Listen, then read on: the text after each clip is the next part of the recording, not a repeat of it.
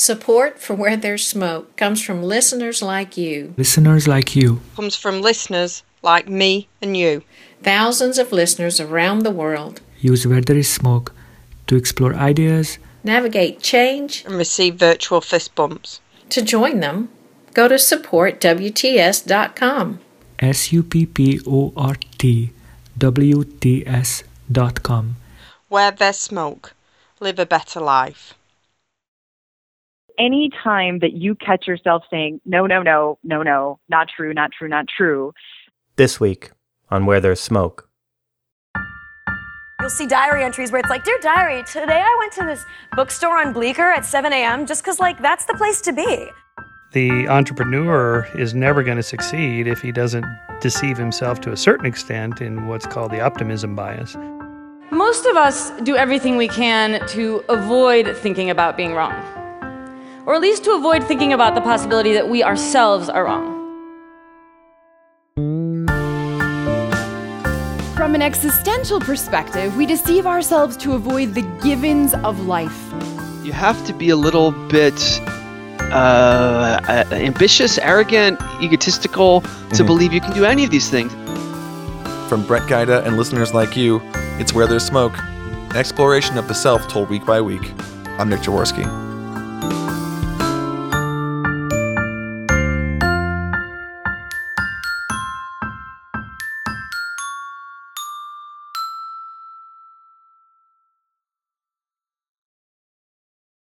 This is episode two of our two part look at truth and lies. You probably heard episode one already, but if you haven't, stop. Go back to last week's show. That episode informs this one. Last week we talked about lying, specifically to other people, and this week we're talking about a different kind of lying lying to yourself.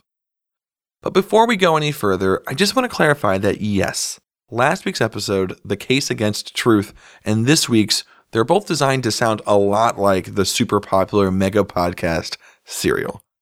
So if you're confused about what's happening and you're wondering, where are the funny clips? And where are the little scenes? And where's Brett? Don't worry. We haven't changed the format of the show. We'll be back to our regularly scheduled programming next week. As is often the case for Where There's Smoke, we like to play with format if we feel like the topic warrants it. And an exploration on the nature of truth told through the lens of Serial felt like a perfect fit.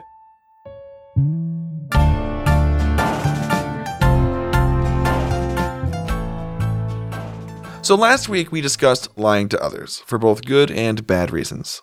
This week, though, we're going to go a bit deeper. It's one thing to lie to somebody else. You know, we usually know when we're doing it, and fixing the lie, if you want, it's, it's easy enough. You just tell the truth.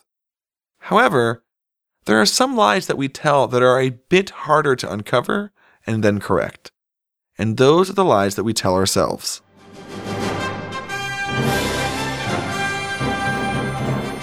Superman has been protecting the citizens of Metropolis for over 75 years. In 1978, Christopher Reeves would squeeze into the spandex and wear the cape for the first of four films. Now, we all know who Superman is, but in case you've been living under a rock, here he is explaining his entire character to Lois Lane in just a few sentences. Why are you here? There must be a reason for you to be here. Yes, hmm? I'm here to fight for truth and justice in the American way.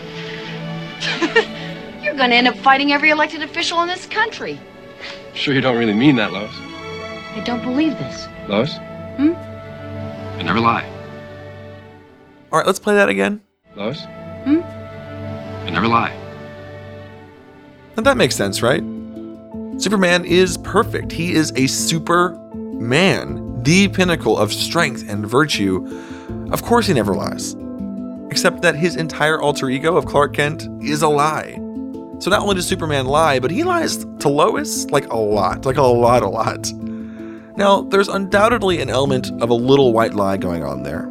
Although, when it comes to hiding your identity as the most powerful man on the planet, I'm not sure we can call it a little white lie anymore. But on top of that, it's very possible that good old Kal-El isn't even aware of the lies he's telling Lois. Through necessity and habit, perhaps he's no longer able to see the deception he's perpetrating. That's an example of self deception. So, in order to get a better handle on a very difficult concept, I reached out to someone who has spent a lot of time thinking about self deception. My name is Dr. Cortney Warren. I am a clinical psychologist and a retired associate professor of psychology at the University of Nevada, Las Vegas. That's Dr. Cortney Warren, and she's the author of the book Lies We Tell Ourselves The Psychology of Self Deception. And this area is so important to our own happiness and feelings of accomplishment, but we don't talk about it very often. I mean, we don't tell stories to our children about President Gerald Ford and how great he was because he never lied to himself. I asked Dr. Warren to talk about her work as a clinical psychologist and the role of self deception in her patients' lives.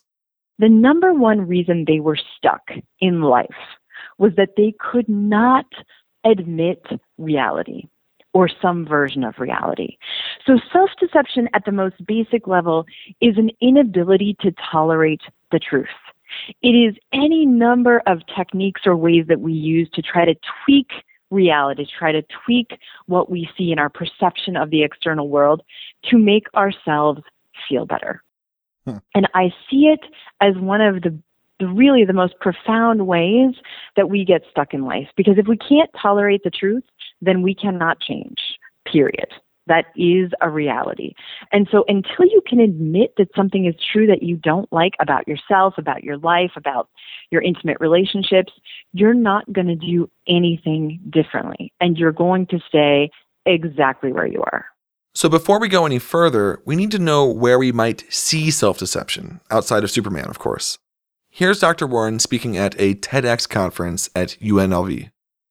Lie to ourselves about the smallest details, such as how much we really ate today and why we didn't list our actual height and weight on our driver's license. we lie to reflect our aspirational goals. I'll only have one glass of wine tonight, when I know that I'm drinking at least three. We lie to uphold social ideals. I never have sexual thoughts about anyone except my spouse, because that wouldn't be acceptable. We lie about our most important life choices, such as why we married who we did or chose a given career path. Unfortunately, for all the romantics out there, love is rarely the full motivation for those choices. Rachel Bloom is the star and co creator of the CW show Crazy Ex Girlfriend. She recently won the Golden Globe, and before that, she was the recipient of a coveted WTS dig from yours truly. She's smart, she's talented, she's successful, but she's also a liar to herself. Here she is talking about her own experiences being a crazy ex girlfriend while appearing on the Late Late Show with James Corden. Girlfriend, yeah. have you ever been such a figure in your life? Well, I, yes, I have, and I think the the worst when I was being like a crazy ex was when I was lying to myself, like even in my diary. You'll see diary entries where it's like, Dear diary, today I went to this bookstore on Bleecker at 7 a.m. just because, like, that's the place to be. Oh, and also Rick happens to be there. He works at the bookstore, but, like, that's not why I'm there. Like, I couldn't even admit to myself because I was like, Oh, it's gonna be crazy. Diary. Couldn't even admit to my own diary, and my diary has not spoken to me since. So, so self deception happens a lot. And the problem is, it's really difficult to know when we're doing it. I mean, how can we tell when we're lying to ourselves? To help with that, Dr. Warren highlights a few behaviors that might indicate some deception is occurring. They include rationalization, projection, regression, and denial. Denial is any time that you catch yourself saying, no, no, no, no, no, not true, not true, not true. And the rest of the world is looking at you like a deer in headlights going, you're kidding, right? Like, yes, it is true. It is absolutely true. And the more you deny it, the more it's obvious to me that it's really true. Because anytime you catch yourself wanting to say, I am not like that, not, not, not, ever, ever, ever, it's the time that you need to take a moment and pause and say, okay, how is this true about me? Because the fact that I'm having such a reaction means that there's something about this that I can't tolerate. And of course, denial can work externally we can deliberately deny something. You steal someone's leftovers from the break room, a colleague accuses you of stealing them, you deny it, they point to some evidence of the crime in your trash can, you still deny it, then they point to the crumbs on your face, and then you tell them to get out of your office.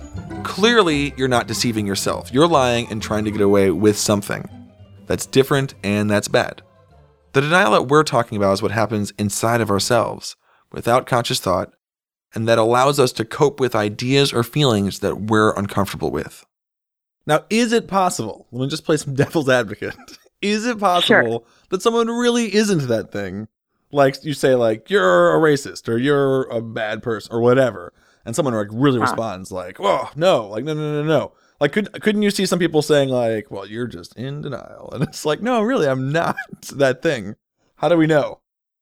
this is what I would tell you. If you're if you're not really that way, then you will not have a strong emotional reaction to someone accusing you of being that mm, way. Mm. So for example, if you say if someone says you're being racist, and of course that's a very socially taboo topic, so none of us ever want to admit that we have racist thoughts, Right, even though even we though. are all culturally conditioned to have them if you grew up in this culture. The more you say, no, no, no, no, no, no, no, the more I see you as not being psychologically strong enough to admit that some of that is true. Because if you could tolerate the truth, you would say, Wow, tell me more about that. Why do you think that came across as racist? Gosh, maybe maybe I did come across that way and there's something about me that has internalized this belief and I really need to work on that. Hmm. Now, if you take those two examples, it's the same situation, but the, the latter clearly demonstrates to me that you can tolerate the possibility. And if you come out of it saying, you know what, actually, I don't think that was a racist comment, or that really wasn't a part of me that was coming out at that moment, you'd be able to tell me that without having a strong emotional reaction. You'd Right. just say, you know what, I just disagree. And that would be it. It wouldn't take anything from you emotionally. It wouldn't take any psychological strength away from you. Hmm. And so that's my biggest answer. When people really can acknowledge a truth, the emotional reactivity is very, very low. The fact is that many of us lie to ourselves a lot. And it doesn't have to be a huge deal, like suddenly you regret your entire life. Some of us will wear rally caps at baseball games because we know it makes a difference. Some of us assume that we're special and somehow different than everybody else, which, by the way, isn't true. Some of us will blame others for their behavior when deep down we know that it's our actions that are ultimately to blame. And some of us don't like to admit when we're wrong. When presented with a fact that contradicts our own understanding of the world or ourselves, some of us work very hard to distance ourselves from and then discredit that idea. Because so many of us equate being wrong with being bad or being a failure.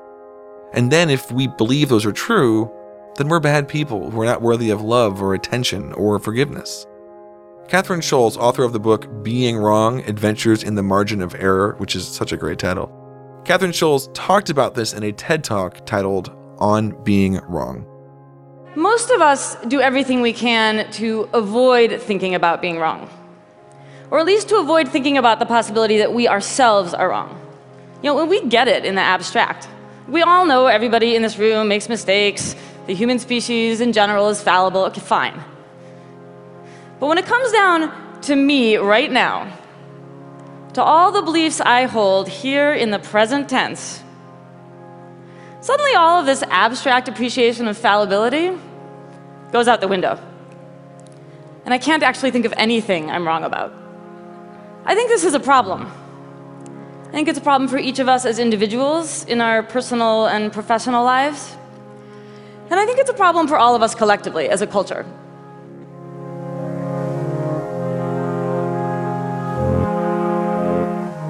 Our resistance to the possibility of being wrong is a defense mechanism, and I get it. Having faith in our understanding of the world is probably very natural because questioning everything all the time would be mentally exhausting. So we build in some confidence into our experiences and our opinions as being true and accurate. But of course, we're all wrong sometimes, not just about who will win the game or what happened last Tuesday, but also about why we think or behave the way we do.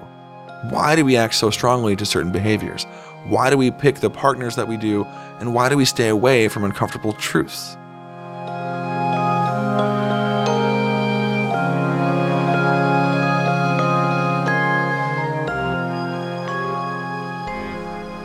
Now, I don't want to get too dark here. Dr. Warren points out that sometimes there are good reasons for deceiving ourselves. It can serve a very, very important function for, for all of us. If there is a truth that you're not ready to admit, your psyche is brilliant at trying to help you cope because the idea is that you want to survive. And so you'll see this in trauma, you'll see this in early childhood experiences. We repress things, meaning we push it down into our unconscious. We can't accept that it's true, so we almost conveniently forget. We don't forget because somewhere in there we know that it's true, but mm-hmm.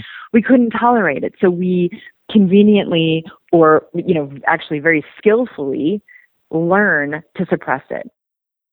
So sometimes we're just not ready to hear the truth, cope with it, and then make the necessary decisions to move forward. So we bury that truth deep within ourselves until we're ready. And as long as that denial doesn't turn to avoidance, that's probably okay. It's fine. You'll deal with whatever it is when you're ready. Also, another benefit of self deception is that it can help us to take risks that we want to take and are probably good for us, but might feel too risky or make us feel too uncomfortable the entrepreneur is never going to succeed if he doesn't deceive himself to a certain extent in what's called the optimism bias, where you tend to think things are, are going to go better than they, they really will. That's Michael Shermer. He's the author of The Believing Brain From Ghosts and Gods to Politics and Conspiracies How We Construct Beliefs and Reinforce Them as Truths, which is a very long title. This audio is from the TED Radio Hour. And we know from research on op- entrepreneurs, they you know they have like a super optimism bias. They they all exaggerate by like an order of magnitude how likely they are to be successful. And in a way, you sort of have to do that because most people that start businesses they fail. But if everybody believed that, then then there'd be no new businesses. No one would bother. As it turns out, some of the things that we want to do in our life require us to lie to ourselves. I mean, it can be about so many things. This business that I'm starting will be successful, or despite the crowding podcasting space, this podcast will reach thousands of listeners and they will support us. You know, just hypothetically. Here's Scott Berkun, one of our guests from last week and the author of The Myths of Innovation. Paradox in there that you have to be a little bit uh, ambitious, arrogant, egotistical to mm-hmm. believe you can do any of these things. That's useful. It's the kind of fuel to get you started but once you're working that belief that you can that there's a magical way that this is going to happen just because of how brilliant you are quickly fades and you need something else. And that's where truth and understanding the reality and the true histories of these things becomes becomes critical to the odds at least to your odds of being successful. Okay now here's a mental exercise for you and for me. As you listen to this episode what are you thinking do you think that any of this applies to you at all? Like, do you ever engage in self deception? Or do you think that maybe self deception is something that other people do and not you, not ever? So I don't personally know you, well, most of you. But if you're in the camp of no, no, no, no, no, not true, not true, not true, then maybe, just maybe, you could consider the possibility that you're in denial and, and I can't tell you why that might be true. Where There's Smoke is never about answers so much as it's about questions. So I'm not suggesting that everybody who engages in self deception is living a lie. I'm just encouraging you to, as Plato said, know thyself.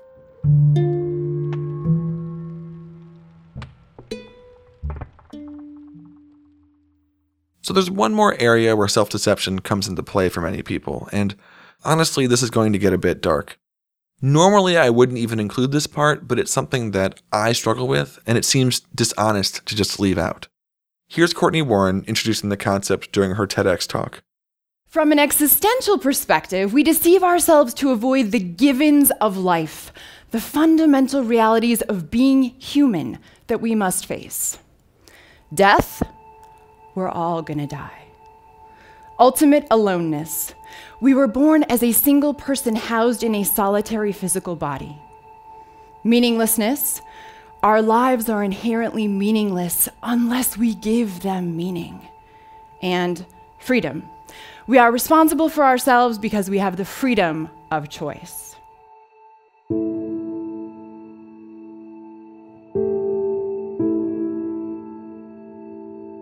I know it's probably cliche to worry about death and meaning and all of that, but I do. And I have since I was very young. I remember like crying about it when I was like six, which is crazy. And Dr. Warren called these the givens of life, which is a term from Viktor Frankl and Irvin Yalom. And I get that. These are fundamental truths that you cannot change. There's your capital T truth. And I should learn to accept them. But in my day to day life, I do like having control over the choices that I make and the path I take to get where I want to go. So to be told, well, take whatever path you want, it all ends at the same place, that's sort of unbearable. Like, still. So I asked Dr. Warren to help me make sense of this and maybe to help some of you make sense of these givens and understand how we can use them to move forward. The problem with deception from an existential perspective is that we don't want those givens to be true, right? We don't want to acknowledge that we're going to die and everybody is, that we know is going to die. We don't want to acknowledge that we're 100% responsible for our thoughts, feelings, and behavior 100% of the time. we, we would like to blame someone else. Mm-hmm. much easier. For sure. So the more we lie to ourselves about them existing, the more that we're going to act in ways that defer responsibility, right? And so the more comfortable you can get with those givens, the more comfortable you can get with the fact that we're going to die, that you are responsible for who you are, the more meaning you will create for yourself in this life. Because the existentialists will really argue that the only meaning in life is what you make it. It's what you create for yourself. It's what matters to you. And the more you can come to terms with that, the better you will create this life for yourself according to whatever rules and values you have for yourself. So, the best thing that you can do is to admit that the givens are true and then say, now what?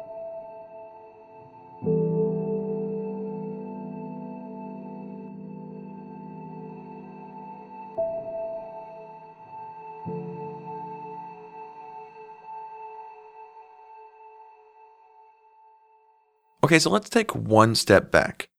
Let's get away from my stuff. And, and as we finish up this look at truth and lies, let's talk about why it's important to tell the truth to yourself. Yes, sometimes self deception is good. It can help you process and cope. It can also encourage you to start that business or make that difficult change. But sometimes when you consistently engage in self deception, when you lie to yourself, you run the risk of regretting a lot. All of that time you spent avoiding your truths means you're spending considerable time living your lies. And that time is just gone. And I just had this image, and tell me if this is entirely like, like, you know, a movie or a TV show of watching people realize what they had done and just being devastated and how Yes. terrible that must be to see. I am telling you, whatever you picture and worse is that reality. yes. Where you see, I mean, I could give you umpteen examples. Everything from working with a prison population where they realize what they have done and they are now going to be in prison for the rest of their life, to speaking with a parent about the fact that they have a horrendous relationship with their child because of the choices they made as a parent and that they can't take them back and that kid may be incredibly messed up because of it to ruining you know relationships your marriages uh, doing your own version of physical and emotional harm to yourself. It could even be a dream unrealized. You know i was so passionate about this topic and i wasn't brave enough to pursue it for x y and z reason. And here i am 60 years old and what a waste. I didn't ever follow through. That reality is so painful to tolerate, and it doesn't mean that you can't start today, right? I mean, this is the good news. You always have the present. You can always start today, but there are things that you have done in your past that you cannot change. And if they were really damaging or really problematic choices, you may or may not ever get over it. And look, I mean, what what do I know? I don't know if I can speak to any of this, and I, I, I probably can't. However, regardless of my own failings or your own failings, I think we know this is true. I think that we can all feel that your truth has value. So maybe there is a concrete takeaway this week. Acknowledging your own truths doesn't come without a cost. It will probably hurt. But that pain is just a symptom and it's temporary. That temporary pain pales when compared to a lifetime of regret and wondering, what if? If I was going to leave people with a final thought, it would be that no amount of deception will change the truth. And so it is in all of our best interest to start getting comfortable with being uncomfortable. It is going to benefit you in the long run to get as honest with yourself as you can. It is in your best interest to get really down and dirty with yourself in this life. It will give you more power to live the life that you really want to live. And I think at the end of the day, that's as good as it's going to get.